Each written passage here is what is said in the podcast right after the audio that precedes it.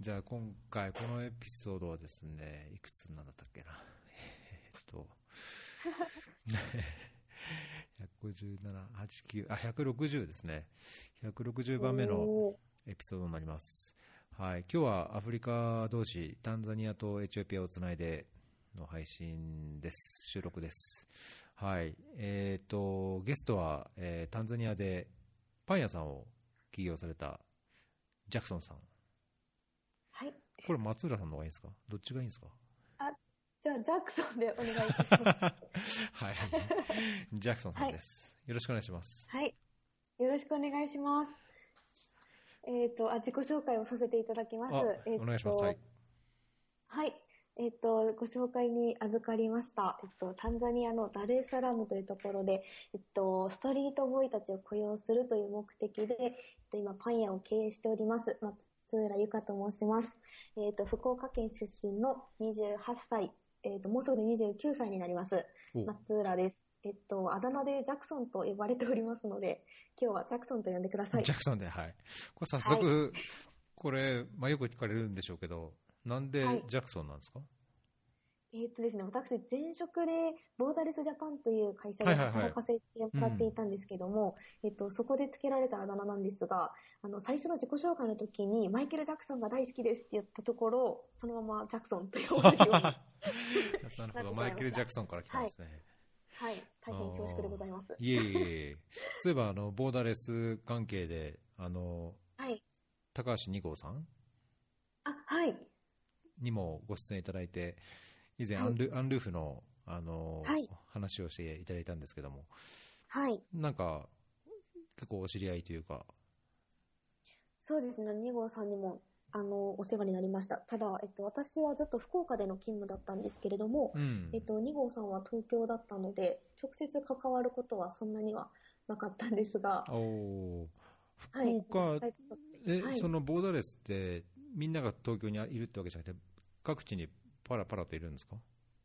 えっと、そうですね、東京と、えっと、社長がそもそも福岡で勤務をされておりまして、なので、えっと、大体東京が多いんですけど、福岡にもいて、あとは今、関西と、えっと、他県にも拠点がいくつかあるはずです。あそうなんですね。はい。まあ、なんかちょっと、あのいろんなこれまでの企業の経緯の中でまたボーダレスの話もあのお伺いできればと思いますけども、あの早速、今日時間、日本はもう朝と夜中というか、朝なんですけども、ね。アフリカに住んでる、アフリカじゃないな、アフリカだけに限らず、こっちの方こっちの方日本と、時差6時間とか7時間とかあるあたりに住んでる方で、聞いてくださってる方がいそうな気がするのではい、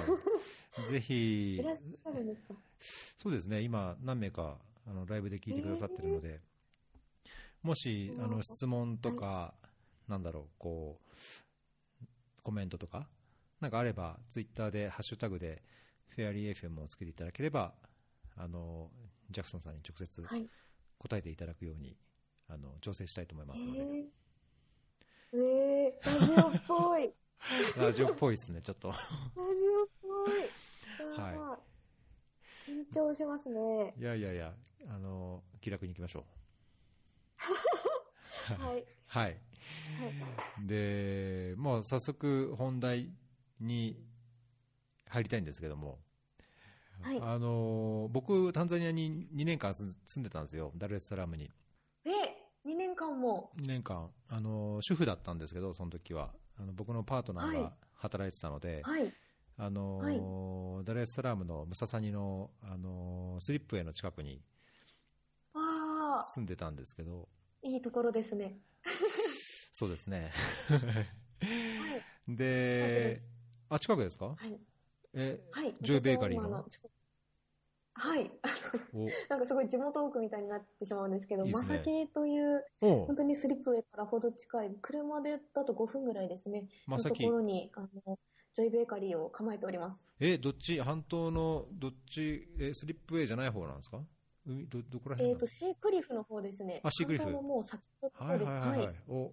お、いいじゃないですか、シークリフの方。はい、あ。シークリフまでは行かないんですけど、方面としてはそっちの方ですね。えー、そうですか。いやなんかそのそういうはい経緯もあって、タンザニアで、えーとまあ、はい起業される、まあ、パン屋をややれるされるっていうのと、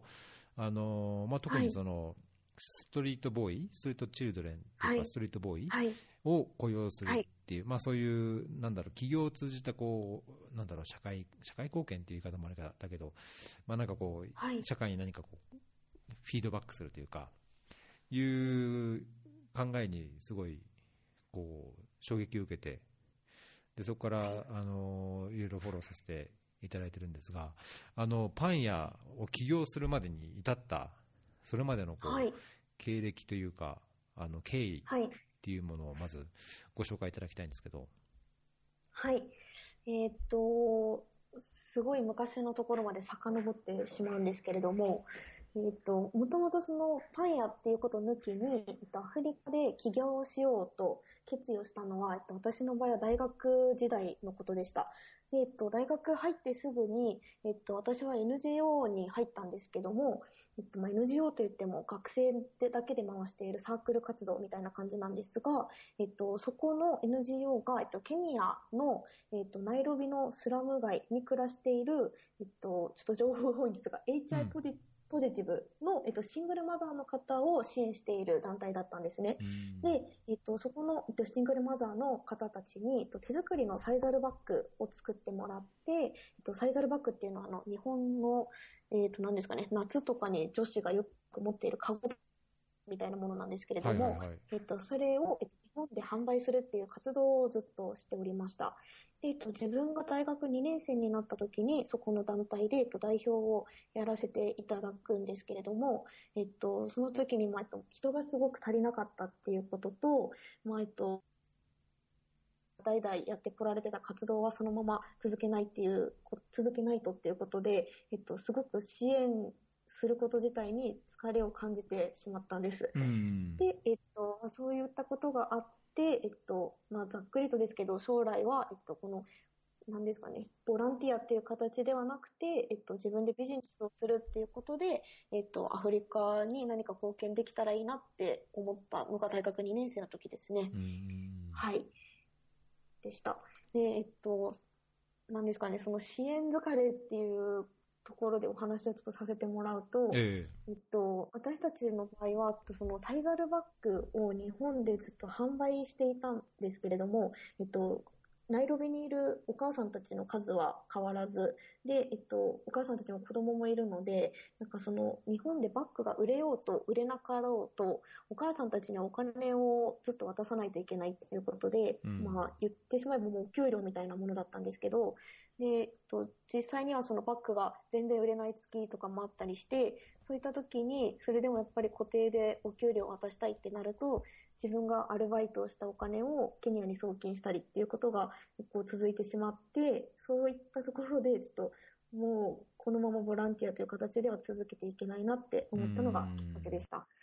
で、えっ、と、まあ、そんなことが大学時代にあったんですけれども、えっ、と、実は私、えっと大阪大学の、えっ、と、外国語学部のスワヒリ語学科っていうところにあ所属をして。おりまして、へあ、はい、そうです。えっ、と、毎年20年、20人しかいない、入ってこないところなんですけども、はい、えっとそういうニッチなところにおりまして、えっと、スワヒリ語を専門的にずっと勉強していたんですけれども、えっと、大学の3年生、3回生になるときに、えっと、1年間休学しようと決意しまして、で、えっと、その時も東アフリカのスワヒリ語圏に留学しようと決めていたんですね。うんで、本当は、えっと、ケニアのナイロビ大学に留学しようかなって思っていたんです。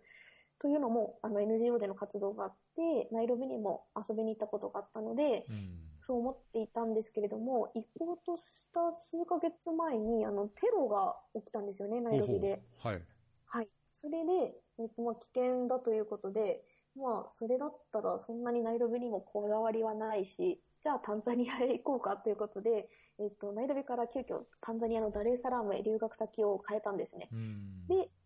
えっと、タンザニアのダレーサラーム大学に、えっと、いつですかね、もう5、6年前になりますかね？うん1年間、はい、留学をしました。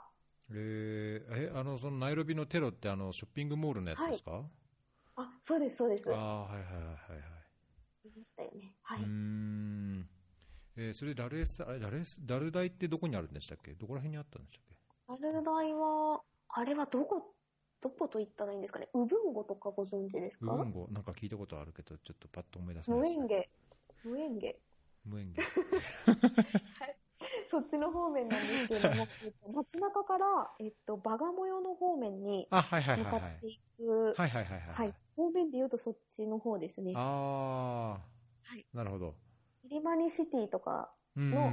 ちょっと上にあります。あはいはいはいはいはい。あそっちの方ですイねリマニシティで、あわかりましたわかりましたあそこにあります。はい。えーその留学は1年間とかですか？留はい。1年間一年間しておりました。はいえーあそれでじゃあスワヒリ語もペラペラなんですねペラ、ですね。ペラペラではないんですけれども、ちょ、ちょっとだけ話せるのはそういった経緯がございます。おおなるほど、えーじゃあタンザニアには、あのそのケニアからタンザニアに帰るときは特段その、はい。なんだろうこうこうもやもやというか不,ふ、はい。不安というか不満というかなくいやケニアダメだからタンザニ,、タンザニアでいいかみたいな感じですか、うん、そうですね。はい。えー。あのスワヒリ語っていう観点から言うとですね、ケニアの、えで喋られているスワヒリ語は、えっと、シェンって言いまして、うん。あの、スワヒリ語と英語がかなりミックスされていて、英語の単語を使う頻度の方が高いんじゃないかというぐらい、えっと、スワヒリ語が崩れたっていうと、あの、ケニアの方にとても失礼なので、なんかちょっと説明が難しいんですけれども、もともとスワヒリ語はザンジバルから来た言語なので、えっと、だんだんその大陸に、内側に行くにつれてスワヒリ語感が薄れていくんですよ。で、はいはいはいそれで言うと、ケニアのスワヒリ語はかなり、かなり薄れていて、濃縮還元されているので、逆にタンザニアのダレーサラームの方がスワヒリ語は学べると思ったので、なんか逆に言うと、ちょっと、まあそれでもいいかというか、スワヒリ語は学べるなっていう、ちょっとプラスの方でもと取りましたね。なるほど、えー はそのちょっともう少し前に戻りますけど、その大学でスワヒリ語を専攻しようと思ったのは、やっぱりその、はい。そもそもこの東部アフリカに、はい。あるいはそのスワヒリ語っていう言語になんか、こう思い入れというか、何かあったんですか、きっかけが？たまたま？えっとですね、全くなくて。本当に全くなくて、あの、本当スワヒリ語今勉強されている皆さん申し訳ございません。全くなくてですね、私の場合。あの、大学入る前のことに遡るんですけれども、うん。えっと、私、大学入る前に2年間留年して、留年じゃないな、浪人しているんですよ。うんうん。で、えっと、大学入る前のそのり浪人の期間に、え1年目の時にマイケル・ジャクソンが、私の敬愛するマイケル・ジャクソンがお亡くなりになってしまったんです。はい。で、えっと、私の人生の中ではもうとてもとても大事件でございまして、え。で、えっと、そうなんですよ。マイケル・ジャクソンが亡くなった時に、えっと、神のお告げを聞いたんですけど、そのお告げが、えっと、アフリカへ行きなさいだったんです。その時まで、その瞬間までは本当にアフリカにそんなに興味なかったんですけど、なんか、えっと、まあ、漠然とその時は英語を将来使うお仕事に就こうかなぐらいだったんですよ。うんうんで、進路もそんなに決めていない状態で、まあ、いい大学行きたいなぐらいのふわふわした感じで勉強していたんですけど、その神のお告げを聞いた瞬間に、アフリカにもう人生を全振りする覚悟ができてしまって、で、えっ、と、当時、なんかあの、ちょっとおつむ、本当にちょっとおつむが弱かったんですけれども、なんかこう、国際貢献みたいなことを思い浮かべたときに、連想ゲームで、こう、アフリカってこう思い浮かべてしまって、うんで、ざっくりとこう、大学で専門的にアフリカのことを学ぼうと思ったら、えっと、調べていて出てきたのが、大阪大学外国語学部スワヒリ語専攻だったんです。なので、もしそこにスワヒリ語じゃなくて、例えばズールー語とかがあれば別にそれでもよかったぐらいの、本当にふんわりとした感じで 入ってしまいました。えーだけどなんか巡り合わせがやっぱりあったんですかね、はい。こう今こういうふうにつながるっていうのは。はえはい、ーここまで長くてしまいました。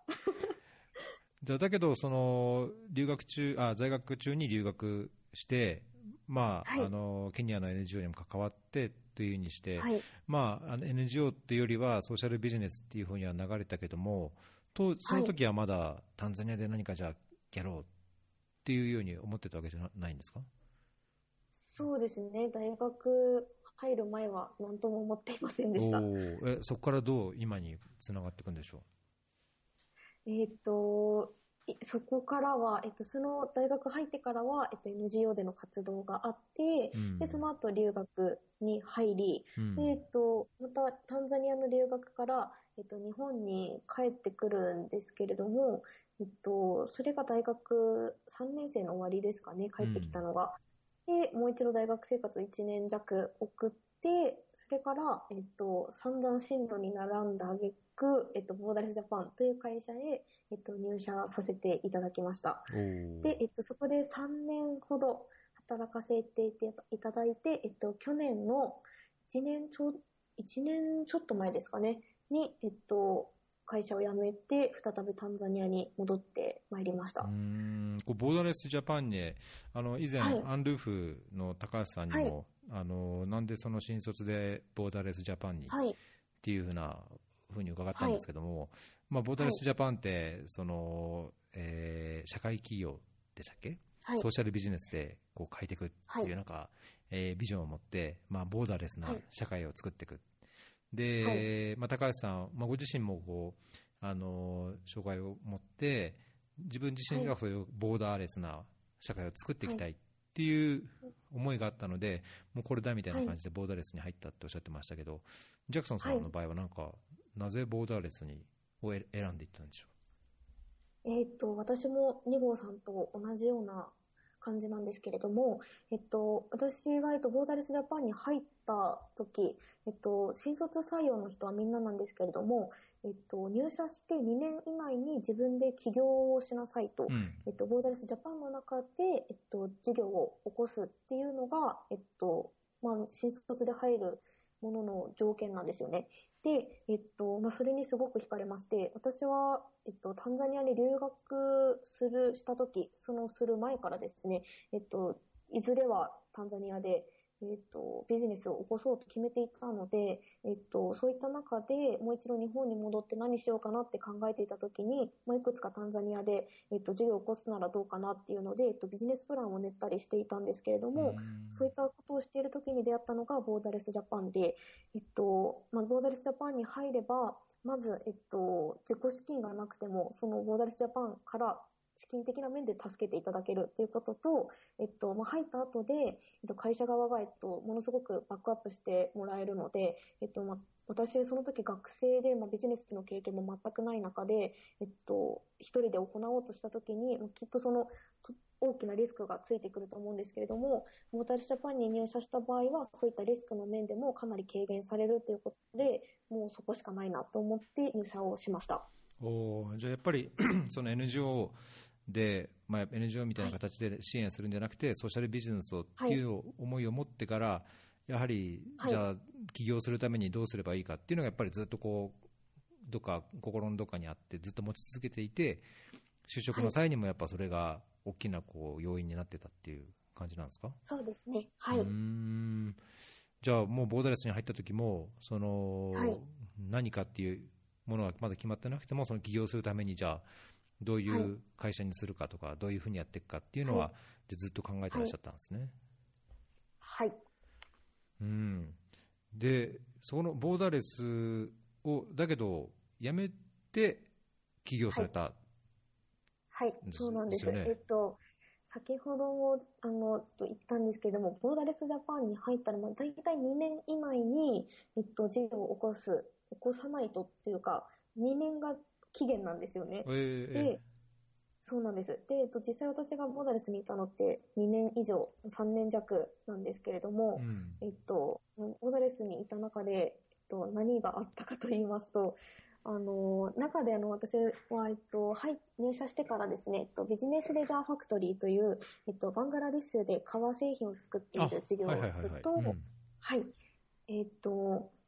あとはその後、えっと、会社全体の広報に携われ携わらせていただいて、で、その後、えっと、さらに、えっと、グアテマラで、えっと、アップサイクルの、えっと、巻きスカートを作っている、えっと、事業部に移らせてもらったんです。で、えっと、まあ、そんな、あの、いろいろ本当に経験させていただいたんですけれども、そうやっていく中でも、私はどうしても起業する、ノーダレスジャパンの中で起業することができなくて、というのも、えっと、自分の決意がどうしてもつかなかったんです。うんで、えっと、一番大きいのは私のメンタルがすごい弱かったっていうところなんですけど、えっと、ボーダレスジャパンって、えっと、何ですかね、一つのお財布から、えっと、その財布の中で、えっと、いろんな事業を回していっている会社なんですよね。うん。なので、えっと、例えばその2号さんのやっていらっしゃるアンルーフとか、えっと、もともとされていたのはジョッコっていう事業部なんですけれども、はいはい。えっと、そういった他の事業部で、えっと、まあ、みんながあの必死になって、えっと、稼いできたお金を、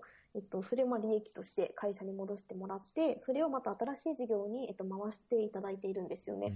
なので、えっと、自分がもし起業するってなった時には、あの、本当に、あの、ひ皆様の稼いでいただいたお金を自分の事業に回してもらわないといけないっていうので、あの、それがものすごいプレッシャーだったんです。うんで、っていうのと、まあ、私がそのボーダレスの中で、やっぱりどうしても力をつけきれなかった。その中で、えっと、皆様に認めていただけるほどの力をつけきれなかったなって自分が思ったので、どうしても中で起業する決意ができずに、えっと、結果私はもうボーダレスをやめて、一人でやるっていう選択をしました。うんなるほど。いろいろじゃあその間はこう葛藤というか、悩みもあり、そうですね。はい。うん3年間、本当にずっともやもやと悩んでいました。えーまあはいなかなかこう苦しいこうブレイクスルーをがで、ね、ブレイクスルーがでできるまでは結構精神的にも心身ともにこう大変そうですけど、はい。そこからはい。今にそのパン屋の起業までってはい。どんな感じです大変こうアップダウンとか苦しい道のりだったんですか、そうですね。今思えばっていう感じですね。えっと、1年ちょっと、今1年と3ヶ月ぐらいですかね、最初にうんうんその会社を辞めたのが、えっと、2018年の10月になるんですかね。2010、そっか。10月に会社を辞めて、うんで、辞めた後にすぐにタンザニアに、えっと、戻ってきたんですけど、実はその時、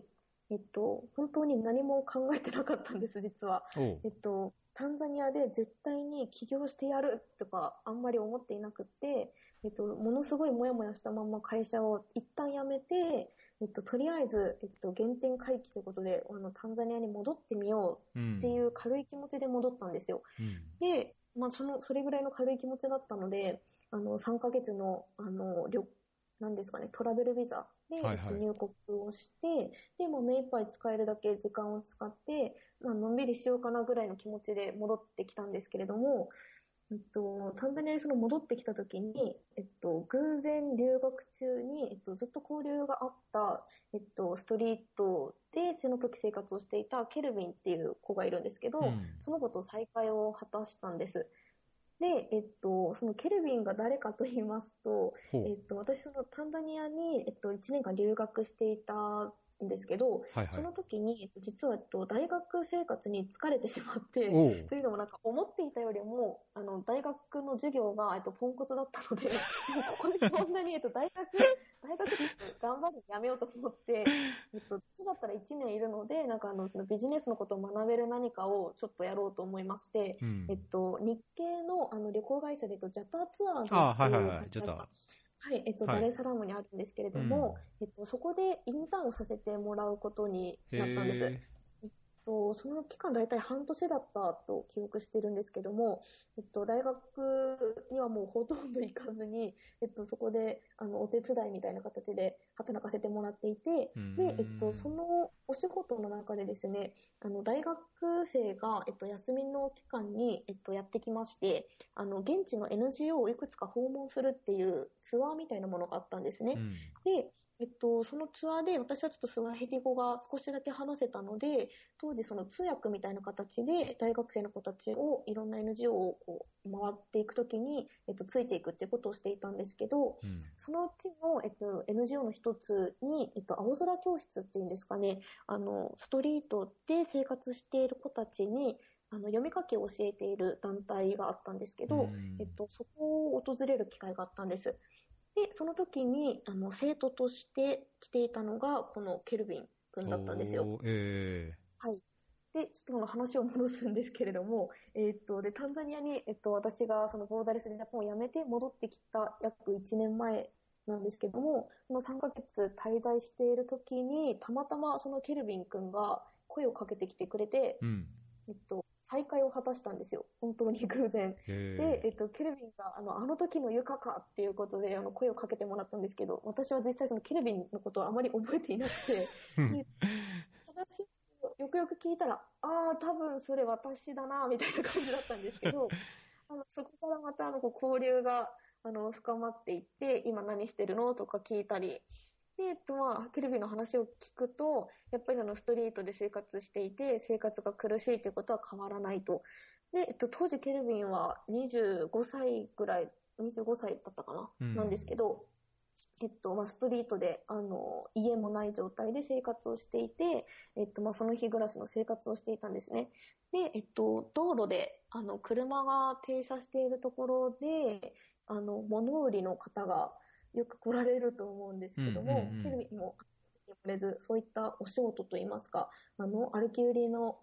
えっと、販売をしていまして、で、えっと、なんか、その仕事をですね、ちょっと変えたいっていうことで相談を受けまして、で、なんかそのちっちゃいビジネスを回していくのに元手がいるので、そういったお金を貸してほしいという相談を受けて、うん。あの、貸したところ、まあその時実際に貸した時には、あの、お金はもう戻ってこないだろうと思っていたんですけど、はいはいはい。ケルビンに貸したところ、お金をちゃんと全額後日自分から返しに来てくれましてう、ん。で、えっと、彼のその、なんですかね、正義心あふれるというか、もう逃げられると思っていたんですけど、ちゃんと返してきてくれたことに私はすごい感銘を受けてしまいまして、で、えっと、彼のために、あの、ここでやっぱビジネスをやりたいなって思うようになって、えー、紆余曲折あり、パン屋って なって、それから起業して、今に至ります。なるほど。いや、なんか、運命的な、じゃあ、あのそうですね。ね巡り合わせが あ、その時は？はい、あの頃は思っていた。はい。まあ、だけど、まあ、それがきっかけになって、じゃあパン屋にしようというように、はいまあ、いろんな理由があってパン屋にしようというふうになっはい。て、で、じゃあ3ヶ月のそのビザが切れる前に日本に帰って、はいそこからじゃあパン屋の修行と準備をされたっはいて。感じですか？はい。そうですね。その3ヶ月の中で、ちょっと思い出しますね。うん。3ヶ月、そうですね、滞在していて、えっと、最初の2ヶ月、ふらふらしてたんですよ。で、えっと、ケルビンと出会ったのが1ヶ月経った頃だったと思うんですけど、で、ケルビンと出会って、あ、なんかしないとなんかしないとと思って、ビジネスプランを一生懸命書き始めて、で、ああでもない、こうでもないと言っていったんですけど、えっと、残り3ヶ月のビザのうち、残り1ヶ月ってなったところで、パン屋って決めたんですけど、そのパン屋って決めた時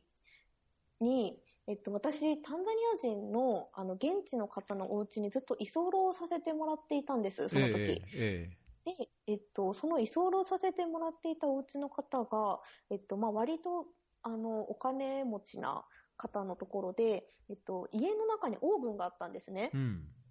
で、えっと、そのオーブンを使って、お礼にパンを作ろうと思ったんです。うんで、というのも、えっと、私、それまでパン作りなんて一切したことなかったんですけど、あの、パンを食べること自体はものすごく好きで、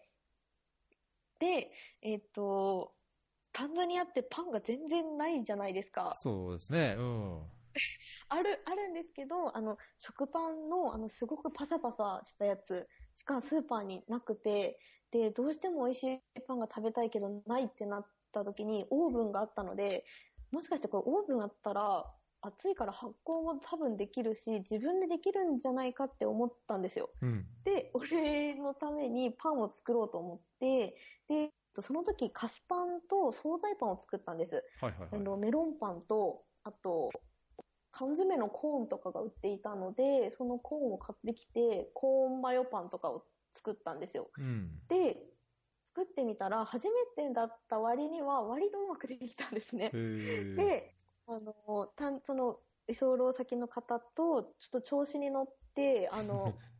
あの、周りの方に、近所の方に配ってみたんですよ。はいはいはい。で、そしたら、割とあの、好感触で皆様がすごい喜んでくれたので、あの、これはいけるぞと思って、あの、また後日作って、でしていたらですね、あの、なんかこう、噂が噂を呼んで、なんか、あの、パン作ってる日本人がいると。うん、で、あの、それが結構美味しいっていうことで、あの、いろんな人が来てくれるようになって、で、あの、そしたらですね、居候先の方が、これはもう、いうかビジネスにした方がいいって言ってくれて、で、それでめっちゃ調子に乗っちゃったんですよ。で、調子に乗った挙句今です。調子をこきすぎました。はい。いやまあいい、いい感じに。一応そはい、いい感じに調子こいてしまって、で、調子こいたんですけど、一応そのビジネス、ちゃんとこれ売るんだったらビジネスにしないとと思って、えっと、いろいろ考えたんですけど、あの、当時、結局今ちょっとできていないんですけど、あの、高級ホテルに、あの、朝食の、あ、はいはいはい、うん。そうと決めたんですよ。はい、というのもですね、あの、調べてみたら、あの、クロワッサン作るのってすっごく大変で、うん、あの、私もその最後の1ヶ月めちゃくちゃ頑張って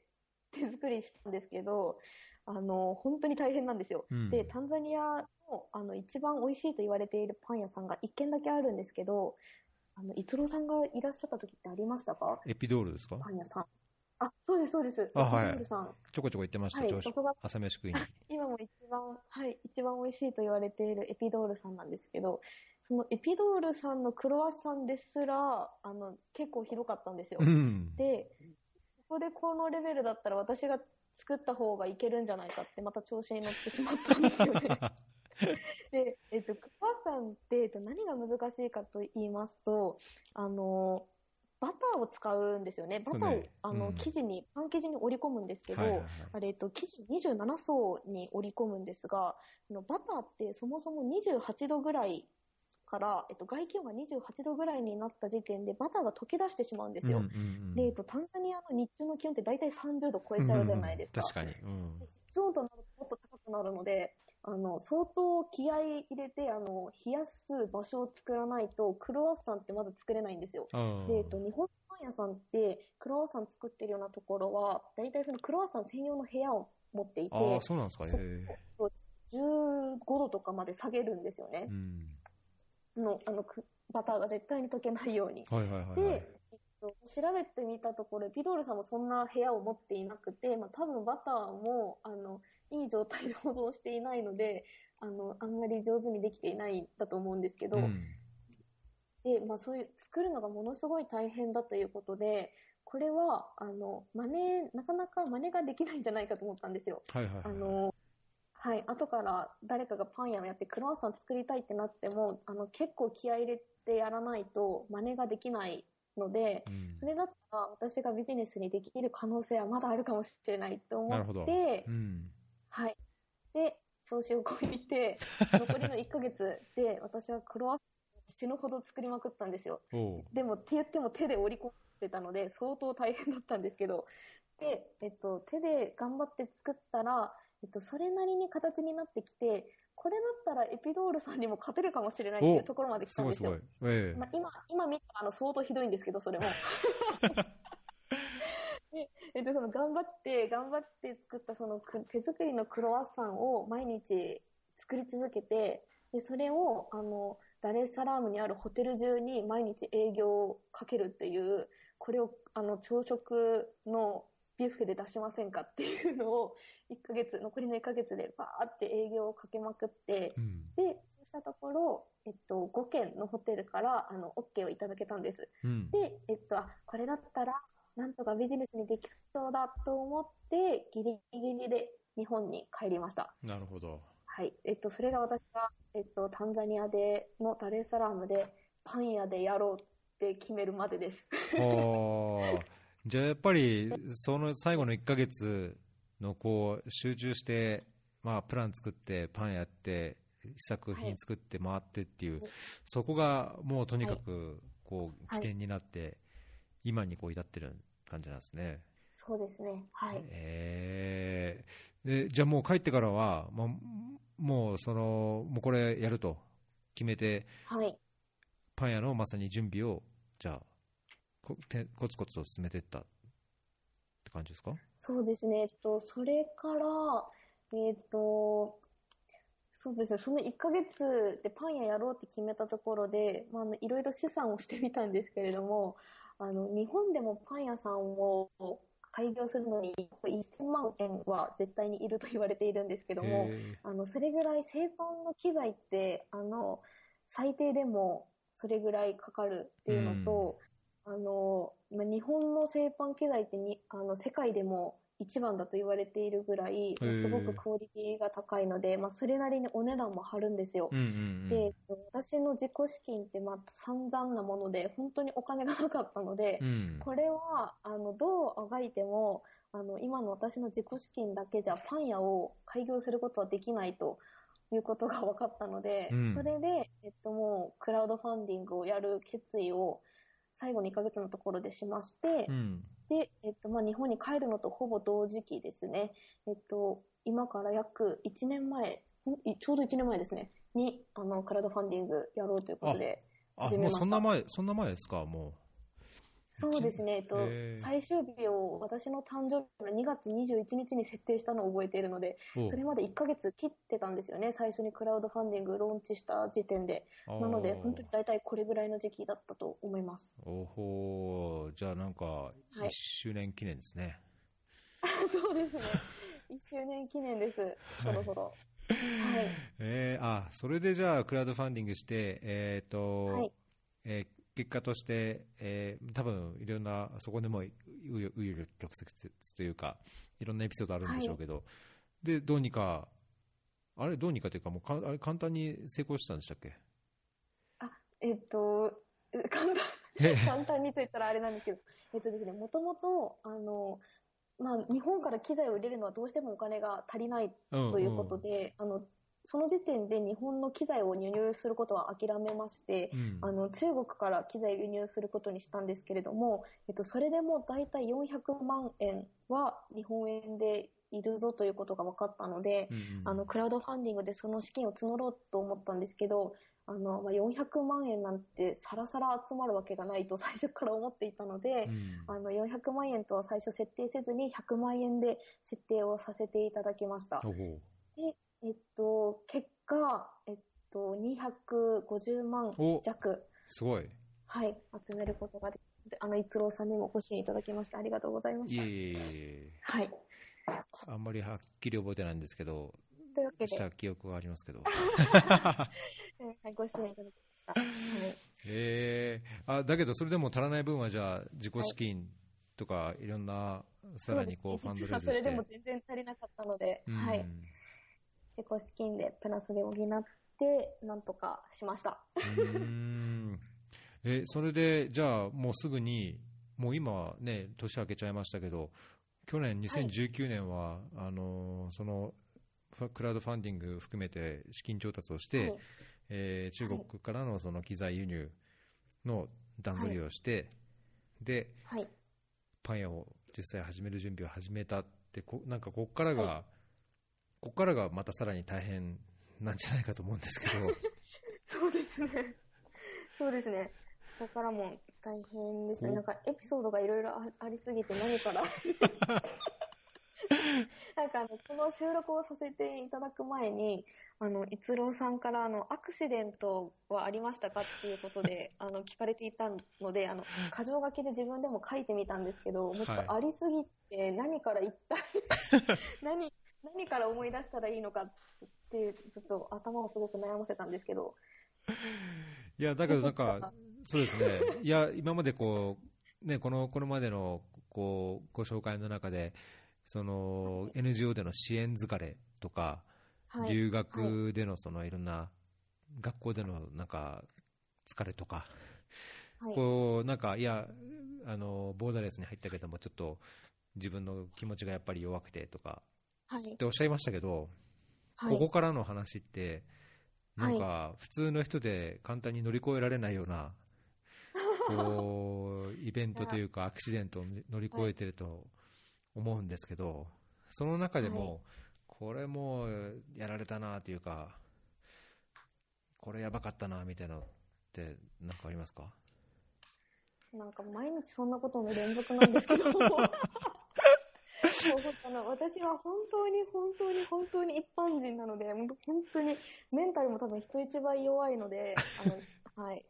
なので、なんか乗り越えられたとか今でも思っていないんですけれども、えー、それで言うとやっぱり一番今まで答えたのは、あの、先ほども、あの、ちょっと話題に上ったあのストリートボーイのケルビンですね、やつがですねあの金を持って逃げました。正義感、正義感に溢れてるはずの。一番答えましたかね。はい、溢れていたと信じていたやつがいなくなりました。はい、えっと、今ですね、えっと、うちで雇っているタンザニア人が4名いるんですけど、はい、えっと、ケルビンがいなくなった当時も4名いて、その4名いたうちのケルビンともう1人、ジェームス君っていう、えっと、2人が結果、お金を持って逃げたんですよね。あ、あ2人で行ったん、だったんですか？えっ、と、2人でやったというよりも、それぞれ、えっと、時期をずらして2人別々にそれぞれいなくなったんですよね。で、えっと、しかもそれも数日後とかだったので、あの、その時はかなりメンタルにきましたね。ぐさぐさっときそうですね、それは。はい。そうですね。もう今はかなり吹っ切れたんです。まあ、アフリカで起業する人にはあるあるなんですかね。ねえ、まあ、だけど、ね、はい、そういう動機っていうかきっかけとして、その、やっぱりストリートボーイであったそのケルビン君を雇うためにっていうか、そのためにこう起業してっていうのがやっぱり動機の一つとしてあったことを考えると、その、なんだろう、まあ、決してじあなたのためにやってますよっていう恩着せがましいつもりはなくても、はい、相当こう精神的には応えそうですよね。そうですね。なんか、あの、ななんと言いますか、あの、テルビン、本当にそれこそ、あの、今、一郎さんがおっしゃってくださったように、本当にケルビンのためだけにと言っても過言ではないぐらい、えっと、ケルビンのために私はこの今の授業を始めたんですよね。うん、で、なんか、そうですね、彼がいなくなった時に最初に思ったのは、なんか、あ、彼が働きたいって思う場所を私は作ってあげることができなかったんだなっていうので、なんかすごい自分の無力感と彼への申し訳なさをすごい感じて、まあ、今もそれは消えないんですけど、うんうん、なんかあの、も金持って逃げられたから悔しいとか、なんか、やられたみたいな感じよりは、なんかあの、自分のダメさんにすごいメンタルをやられました。なんか、自分のやっていたことが結局、なんか人のため、アフリカのためって思って始めたんですけど、うん、それが結局なんか自分の、自分の実行満足だけだったんだなっていうのが、なんかやっと分かったというか、なのでなんかスタート地点にもまだ立ってない、なかったんだなって思いました。うん、はい。そこがなんかスタート地点なんですかね、じゃあ、今そう感じてるところが。うん、そうですね、なんか今も残ってくれている子がいるので、最初からいた子でですね。なので、まあ、彼が、うん、いる限り、そういうここで働きたいって言ってくれる子たちがいる限りは、本当ずっと続けたいなと思うんですけど、うん。うん。なんかすいません。いや大変ですね。あの、多分、これは企業とかビジネスに限らず、こういう、まあ僕はどっちかというと、その国際協力というか援助というか、あの、はい、疲れた NGO の方の世界の人間ですけど、はい、まあ、やっぱりね、良、かれと思ってというか、その課題を解決することが、ここの人のためになるとか、ここの生活が良くなると信じてやっても、まあ、やっぱりそれっておっしゃる通り、もしかしたら、なんか単なるこう自己満足というか、単なる自己顕示欲をこう満たすだけっていうんですかね、はい、っていうことになりかねないこともやっぱ実際あるし、はい、あの一緒に働く同僚とか仲間に自分のこう持ってるパッションと同じようなものを求めることが必ずしも正しいわけじゃないっていうのがやっぱり日々感じることが多々あるので、まあ、なんか、傍から見るとすごい華々しくというか、こう立派にね、まあ、チャレンジングなことをやってるっていう立派さとともに、そういう思いを持ってやってることが、すごいいいなと思う反面、当事者としてはなんか多分ね、当事者にならないとわからないこう難しさというか、ジレンマというか、あるんでしょうけど、だけど、はたから見るとやっぱり僕はちゃんとその起業して、起業のためのまあ準備、いろいろ苦労しながらも、起業して、やっぱりそのサービスを提供することでその対価を得て、でその対価を得る過程で、えー、その仕事を必要とする現地の人にちゃんと雇用の機会を与えるっていう、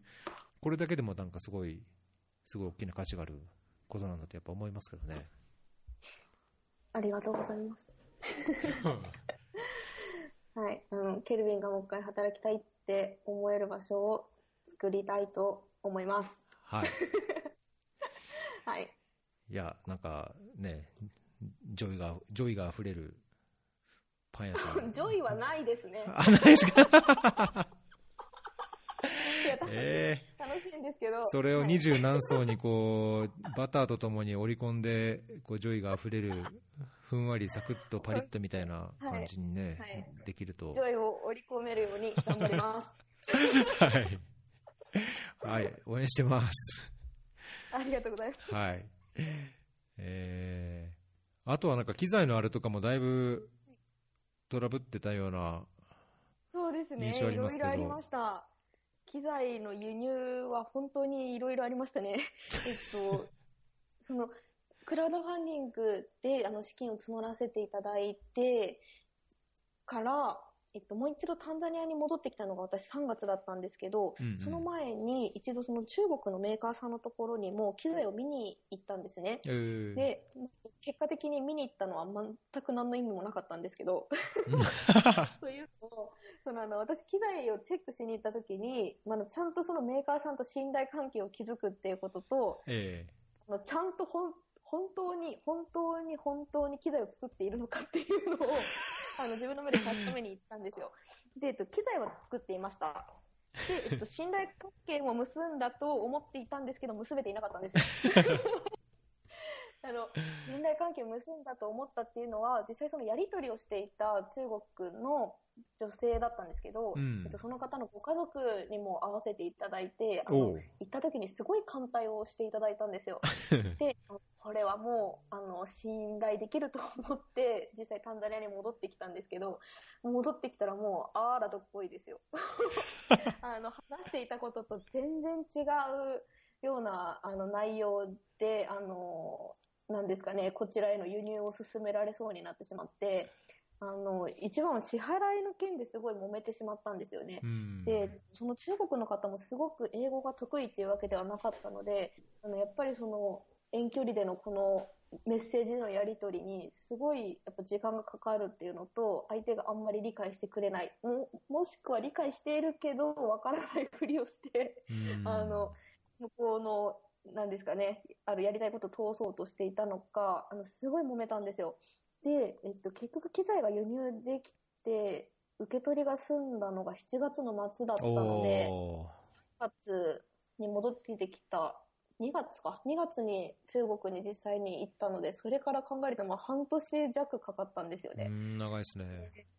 はい、すごい長いです。もう、あの、中国に行った時には、あの、1ヶ月で OK って言われたんですよ。1ヶ月が半年ですから、まあ相当かかりました。で、えっと、ただ、あの、いいこともあって、ええ、中国のそのメーカーさんと私がすごい一生懸命やり取りをしていた時に、私その時カフェでずっと作業していたんですけど、あの電話でその支払いの件で揉めてたんですよね。で、一生懸命説明をしていた時に、あの中国の男性がちょうどそのカフェに入ってきて、で、あの、その時満席だったので、私の座っていたテーブルで相席をされたんですよ。はいはいはい。で、あの、私のその頑張ってやりとりしているのを聞いて、そのおじさまが、もしかして相手の人中国人じゃないって声かけてくれたんです。うん、で、あの、もしその相手中国人なんだったら、僕、あの、間に入ってやりとり手伝ってあげるよって言ってくれて、うん、で、その中国のおじさんも、あの、ちょっと、ちょっと信用ならんなって思ったんですけど、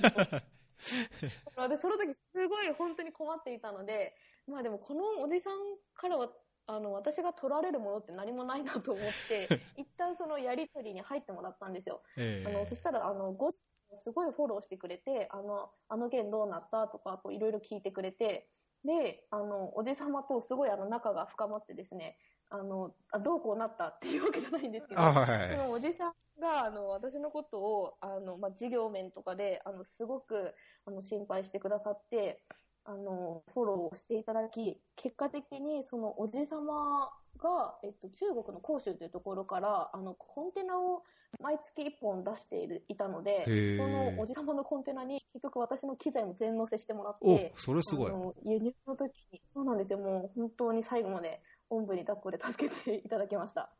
で、結局、あの、私が今住んでいるところは、そのおじさまとシェアハウスをさせていただいております。ああ、あのピンクの壁の家ですね。そうです。はい、ピンク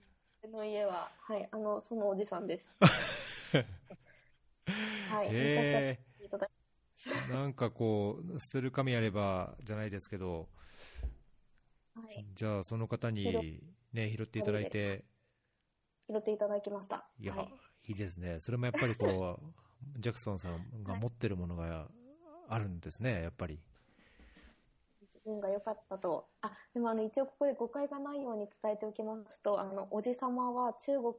の方に、あの、ご家族とあのお子様もいらっしゃいますので、私とは何の関係も。はい。そういったはい怪しまれる関係は残念ながらございませんが、今も助けてもらってます。はい。部屋はピン、はい部屋はピンク、家はピンクになりましたけど、あのですね、実はあの、おじさま、あの、ほとんど家にいないんですよ、今。あ、そうなんですか？忙しいんですか？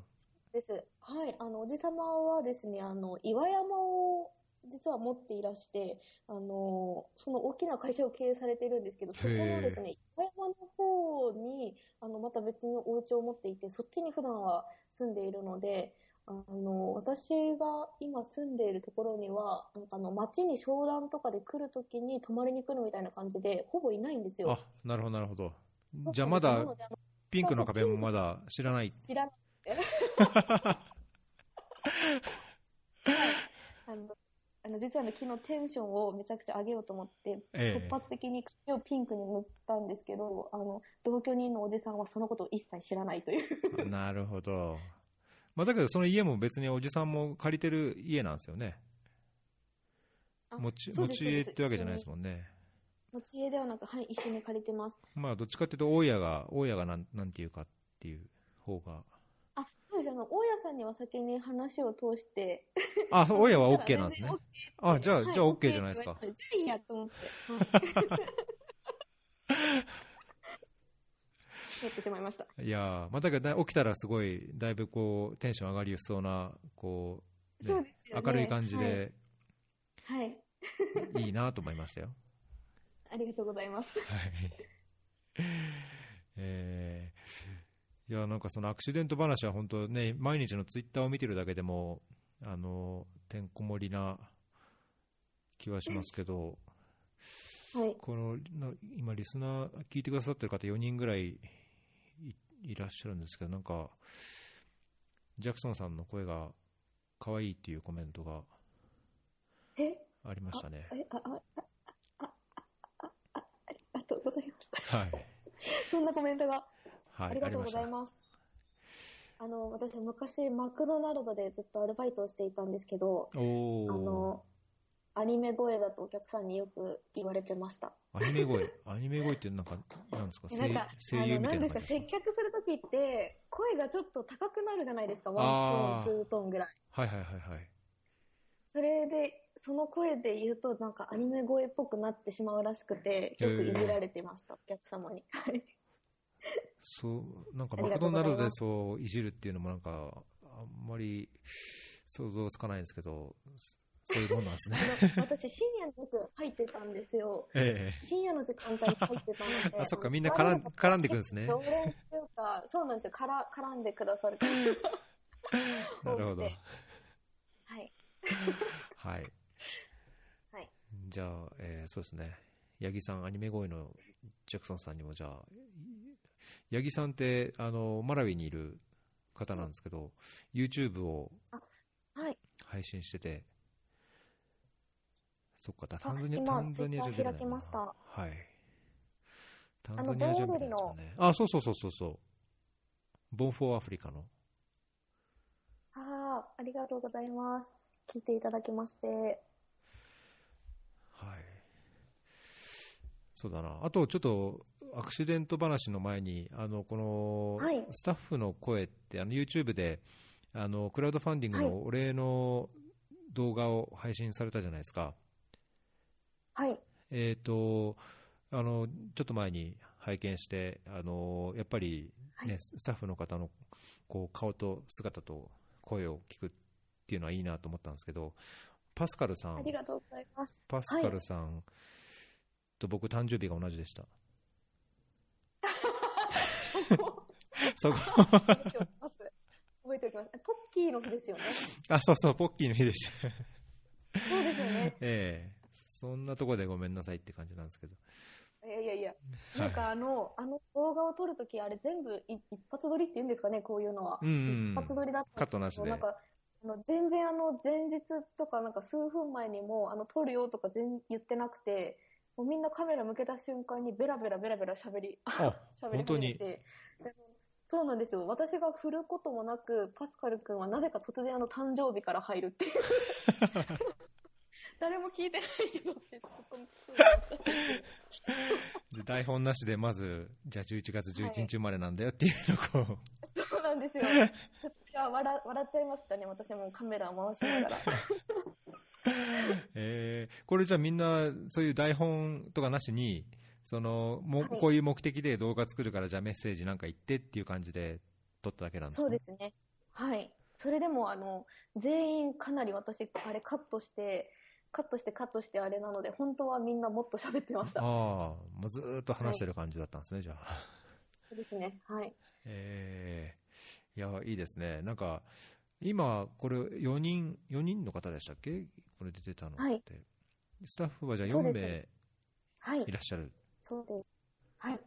うーん今後の展開とか計画、そのどうふ増やしていくとか、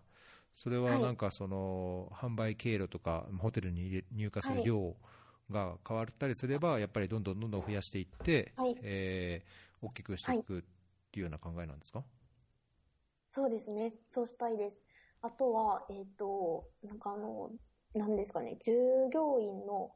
うちに入ってくれるその社員のなんか学びの場としても使ってほしいなと思っていて、うん。あの、今社員があの、英語を学びたいと自発的に言っておりまして、あの、英語を教えているんですけど、なんかそれでもし、ものすごいできるようになって、どこかに引き抜かれたりとかしたら、本当それこそもう卒業してもらって、また別の子が入ってきてとか、そういうなんか循環が起きる場所になったらいいなって思ってます。ああ、なるほど。じゃあなんか、このはい。メッセージの中でも、あのー最初の方でしたかね、はい。なんかその日雇いみたいな仕事が多くて、はやっぱりその先、はい。仕事がなくなって安定性もなくて苦しかったけども、うん。っていう話ありましたけども、じゃあこのはい。ジョイベーカリーでのそのキャリアというか、仕事を通じて、はい。まあ、英語はい。だけでなく、なんだろう、そのパンを焼くとか、あるいはなんか帳簿をつけるとか、なんかこう、工場管理とか、なんかのマネジメントとか、なんかいろんなノウハウを吸収して、どんどんどんどん育っていってほしいっていうのが、やっぱりじゃあ、一番の目的というか、ほ方向性になるんですそうですね。はい。はい。なんかあの、もともとその、まあ人を雇いたいっていうのが、あの、最初にあったんですけど、その、今のそのパン屋の事業で、私が多分その数千人を一気に雇うことって、多分無理だと思うんですよ。この形態だけではどうしても限界があるので、そんなにたくさんの人を雇用することはできないと思うんです。なんですけど、なんかあの、間接的に、派生的に、あの、タンザニアもアフリカに貢献できたらいいなと思っていて、そのうちの一つが、あの、ここで、あの、学んでいってくれた人が巣立って、また別の何かを生み出して、その人が、あの、貢献、社会に貢献してくれたらいいなっていうふうに今は思ってます。うーん。その、はい。なんだろう、スタッフがどんどんいろんなものを吸収して、自分のそのはい。いろんなこう技術やノウハウに付加価値をつけて育っていくためには、まあ、英語っていう語学も一つあるようなのは気はしますけども、その今のタンザニアのなんだろう環境において、まあ、すごい難しいと思いますけど、どういうようなそのノウハウというか、スキルとか、あのあるいはマナーも含めて、その従業員の人が身につけると、こういろんなステップアップ、さらなるこう就職先に進めていけるかっていう、なんかそういう具体的な語学以外に何かあったりするんですか？今、一番感じているのはやっぱりマネジメントの能力ですかね。マネジメントっていうと、なんかすごいざっくりなんですけど、あの例えば今、私がそのパン屋をやっている中で、私が工房から抜けることが今できていないんですよ。うん、えーとまあ、それが一番大きな課題なんですけれども、あの実際私は今パン作りであのパンにほぼ触れてないんですね。うん、で私がいなくても実際あのパンを一から全部彼らだけで作ることはできているんですけど、あの何か不測の事態が起きた時にそれに対応することが彼らだけだと今難しいんです。でなんか例えばあの何ですかね、えっ、ー、と、例えばですけど、あの分量を間違えてしまったと,、はいはい、と。塩と砂糖の分量を逆で測って、そのままパンを作ってしまうとするじゃないですか。はいはい、で実際それよくやってしまうんですけど、うちのスタッフが。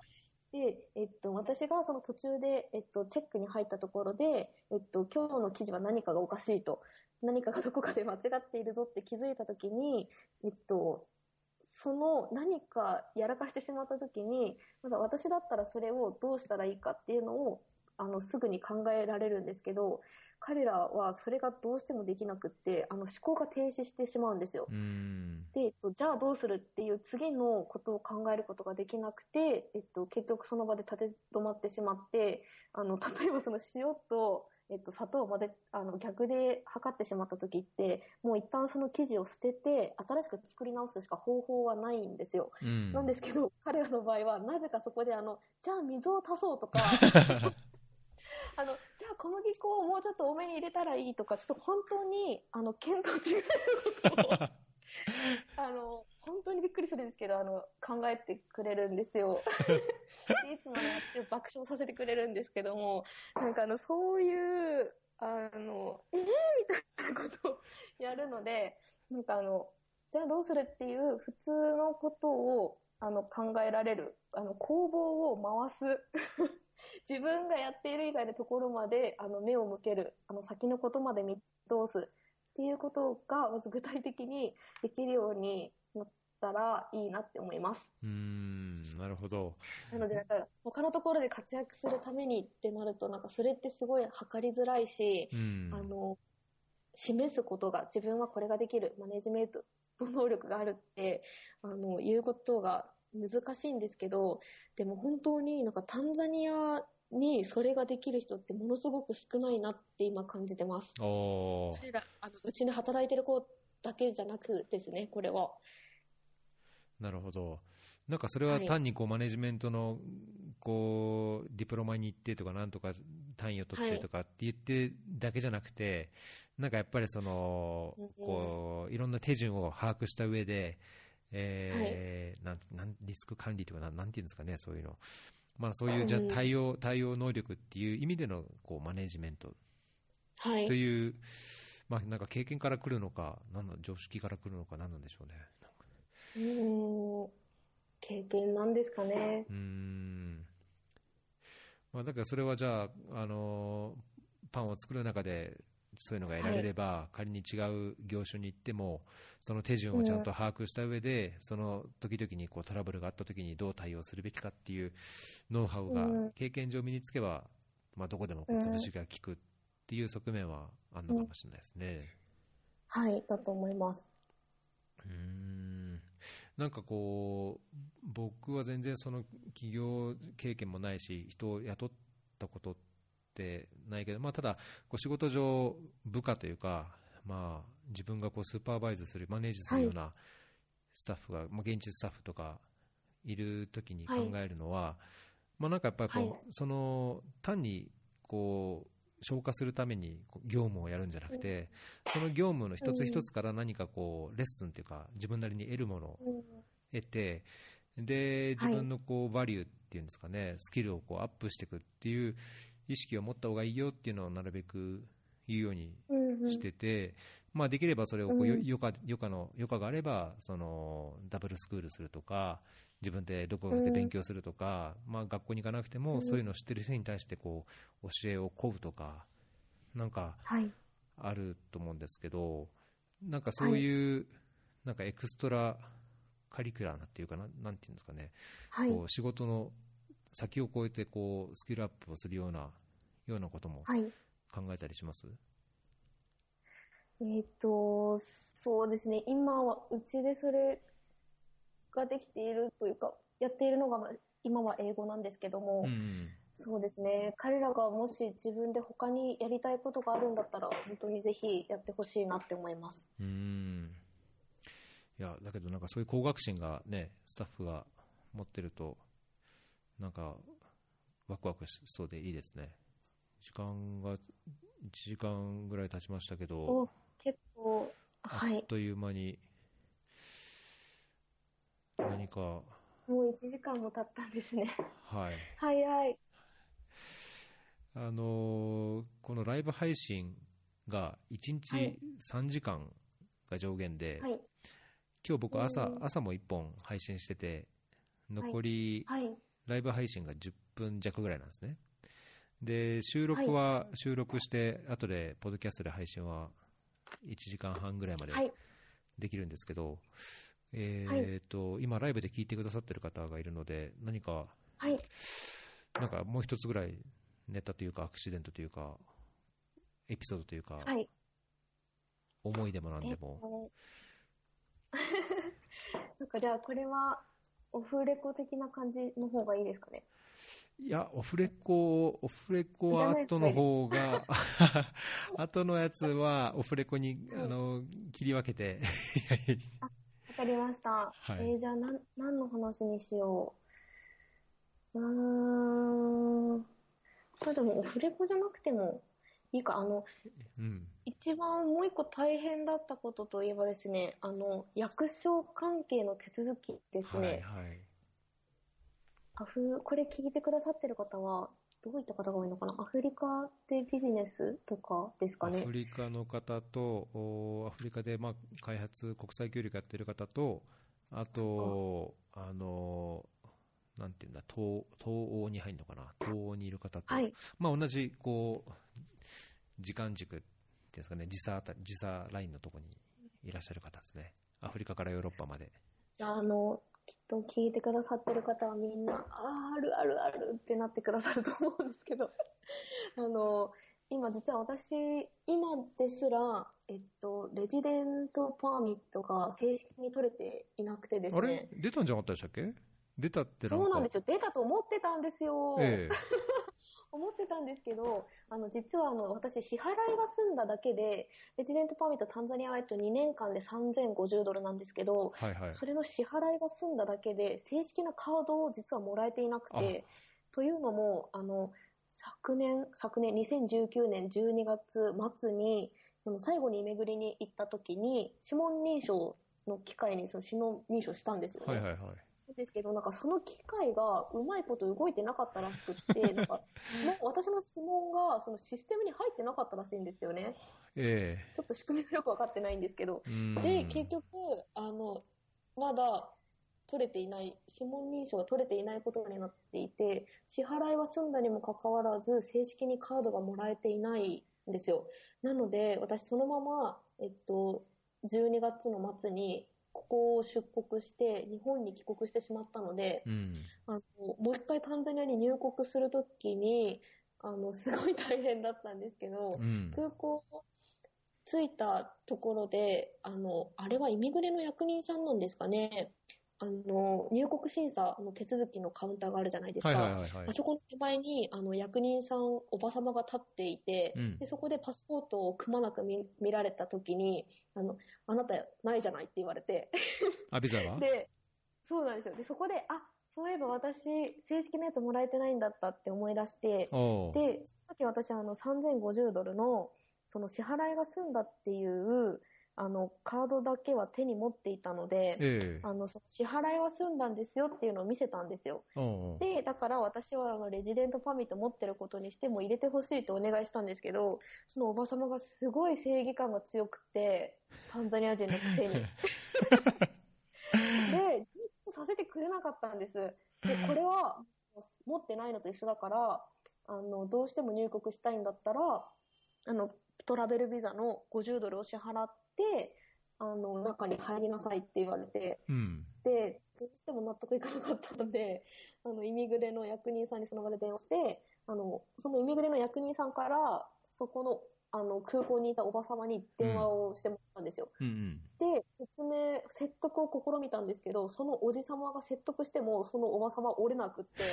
どうもダメの一点張りで、ダメかって思ってたんですけど、あの、ちょっと休憩しようと思って、5分ぐらい、あの、ベンチに座ったんですよ、その後。ではいそしたら、おばさまが途中でいなくなってくれて、ちょっとお手洗いにいたのかな？いなくなって、で、その隙を見て私、あの、レジデント、タンザニア人用のカウンターの方にバーって走っていったんです。はいはいはい。で、そしたらちょうどそのカウンターにいたのが、お兄さんだったんですよ、タンザニアの。うんそのお兄さんだったので、これだったらいけると思って、あの、そこで私の眠っていたスワヒリ語を、眠っていた。ふんだんに、ふんだんに、ここぞというところで出してですね、あの、世間話を一生懸命して、あの、お兄さんの気をそらして、私はレジデントということで入れさせてもらいました。すごいですね。さすが、50ドル支払わずに済んだんです。さすが、タンザニアじゃないやスワヒリ専攻の。そうですね、この、ここで生きてきました、ようやく。で、でもあの、まだレジデントパーミット降りてないんですけどね、正式には。そうすると、じゃあこの3ヶ月以内に取れないと、また一度出て、あるいはその滞在ビザを延長してみたいな風にしないといけない。まあ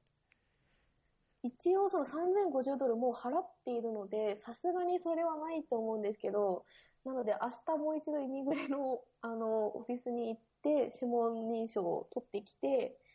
あの、待ちます。またそれからどれぐらいかかるかわからないんですけどね。いや、早く進むといいですね、じゃあ。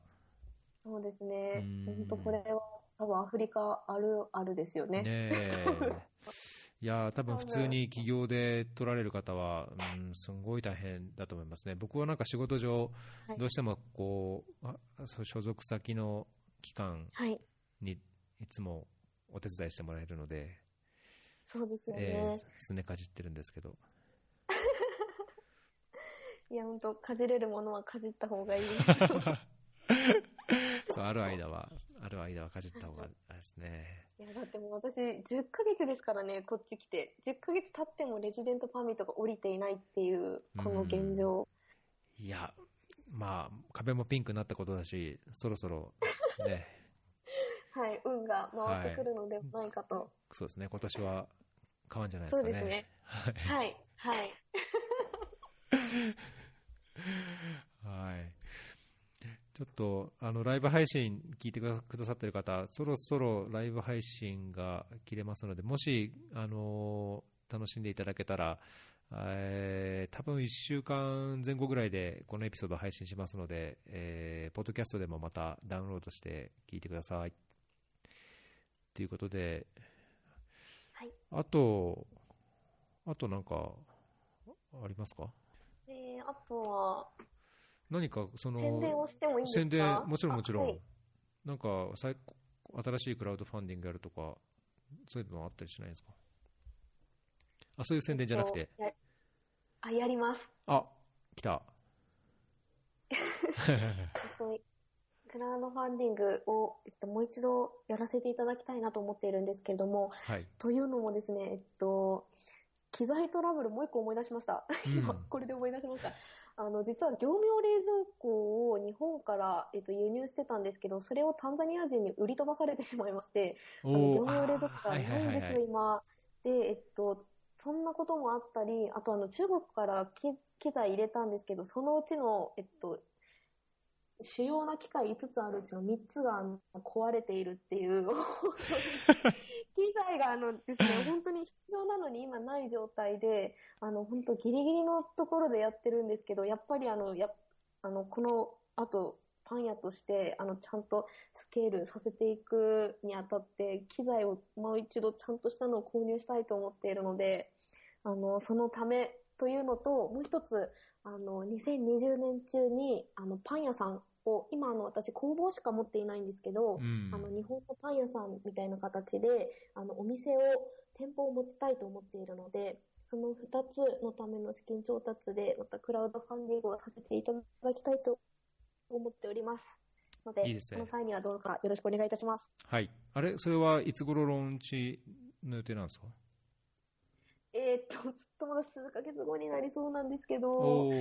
あじゃあぜひそれ、ローンチしたら教えてください。あ、はい。まあ、ツイッターでちゃんとフォローできれば分かると思いますけど、はい。あのー個別にメッセージいただければ、あのーはい。配信したそのショーノーツのリンクのリストの中に、それ加えて、あはいのーなんかこう、もし今日のお話がそのクラウドファンディングの多少のこう、なんだブーストというか、お助けになるんであれば、はい。ありがとうこございれも聞いてもます。らえるように、はい、ぜひ。ありがとうございます。はい、よろしくお願いしじゃあま、す。もうちょっとまだ時間がかかる感じなんですね。はい。じゃあ、それを待って、はい。また、クラウドファンディングで、ぜひ、聞いてくださって、あ、ジャクソンさん、頑張ってほしいなっていう方は、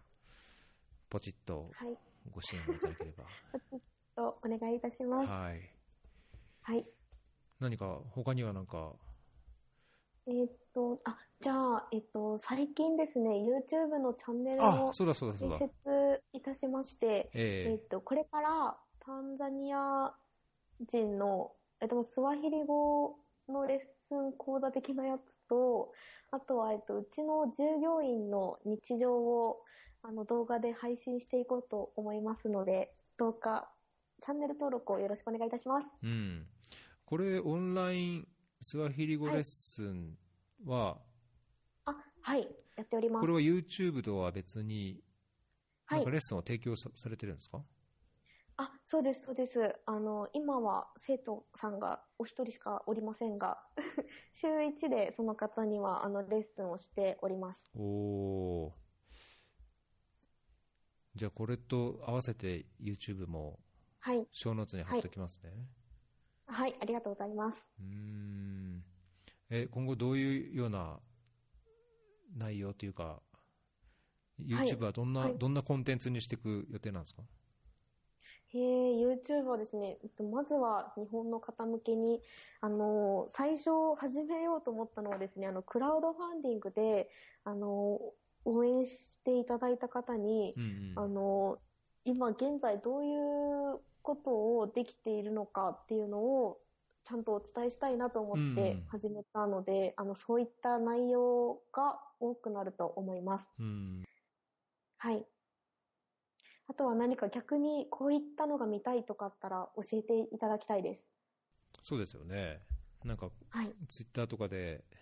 えこれどうなってんですか？とか、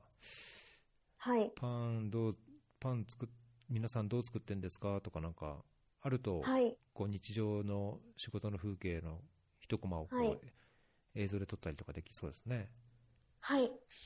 なので、もしリクエストがあったらお聞かせください。お願いします。はい。じゃあ、どしどし、ツイッターはいで。。どしどし。どしどしお願いします。はい。いやーなんか、本当大変そうだなとは思うんですけど、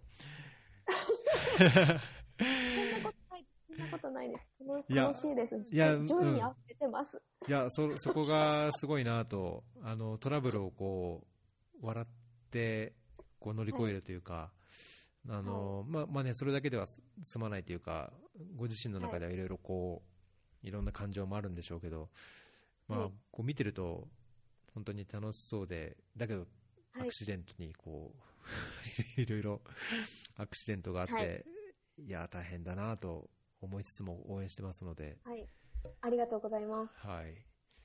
ぜひ、まあ、またネタが溜まって、あの宣伝も必要な時は、あのフェアリーにもはい。ご出演ください。ありがとうございます。はい。はい。じゃあ、今日はそんなところでよろしいですかね。はい。はい。なんか言い残したこととかないですか？メッセージとか。えっと、いつも応援していただいている方々、本当にありがとうございます。はい。はい、ありがとうございます。以上です。はい。はいじゃあ今後もぜひ、あの、クラウドファンディングの成功と、機材が届いて、こう、さらにこう、なんていうんですかね、なパン、パンは工場っていうんですか？工工房っていうんですか？パン、工房？工はい。房工房がこう、さらにこう、活気あふれでて、ね、たくさんのパンはい。が作られて、どんどんどんどんこう、笑顔とともにこう、売られていくっていうようになるような、はい。はい。期待してます。はい。ありがとうございます。はい。頑張ります。頑張ってください。あ、そういえば、さっき Google マップはでい検索したんですけど、Google マップではまだ出てこないんですか、そうなんですよ。あのー出ないんです。あのー、Google マップにそのビジネス登録するためのあの手続きはしてるんですけど、Google 様からハガキが届かないんですよね、うちに。あら、Google さんも。え、そんなことしなくちゃいけないんですか？ビジネス登録とか。そうなんですよ。で、その、えっと、Google から送られてくるハガキに書いてある、あの、パスコードを入れると登録が済むんですよ。ああ、なるほど、なるほど。あーじゃあ、そうなんです。それが出るのも楽しみに待ってます。はい。お待ちください。ありがとうございます。はい。じゃあ、えっ、と、今日はここら辺でエピソード160になります。えっ、と、タンザニアで、えーはい。タンザニアで、ジョイベーカリーを、なんていうんですか？運営じゃなくてなんていうんですか？展開してるなんですかねなな起業をして、えー経営されてる、経営なのかな、はい経営されてる、はい、はいジャクソンさんにお越しいただきました。はい。どうもありがとうございました。はい。ありがとうございました。はい、またお願いします。お疲れ様です。はい。